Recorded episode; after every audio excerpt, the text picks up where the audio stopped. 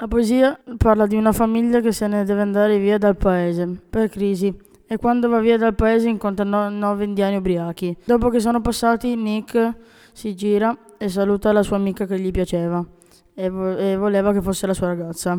Nella scena parlante ho fatto una base in legno e sopra il gesso, verniciato con una bomboletta verde e uno sfondo azzurro che rappresenta il cielo. E poi ho fatto una carrozza con il compensato e dopo averla incollata l'ho verniciata con una bomboletta marrone. Poi ho preso un um, cavallo, l'ho messo attaccato alla carrozza e ho, ho messo sopra i quattro personaggi.